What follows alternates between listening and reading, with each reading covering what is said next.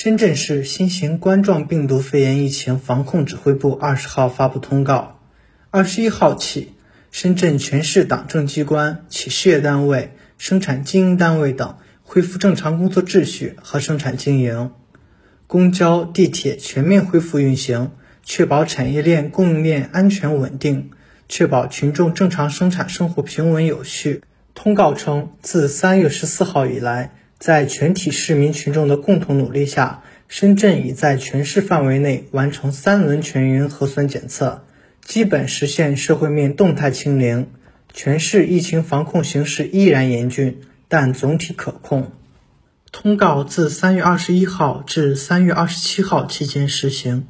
深圳在有序恢复社会生产生活秩序的同时，将继续加强社会面疫情防控。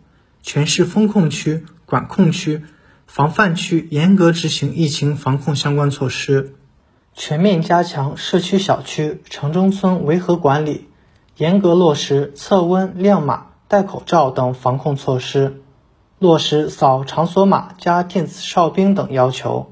进出需凭四十八小时核酸检测阴性证明。非生活必需密闭场所继续暂停开放，学生儿童托管机构。线下教育培训机构等继续暂停服务，各类餐饮机构堂食占百分之五十限流开放，农贸、集贸市场等重点场所在严格落实测温、扫码等管控措施的前提下有序开放。进出各类公共场所、乘坐公共交通工具等需凭四十八小时核酸检测阴性证明。继续加强聚集性活动管控。原则上暂不举办大型活动、论坛等，严控群体性活动，减少人员聚集。在遵守防疫政策、严格落实疫情防控措施的前提下，保持正常的生产经营活动。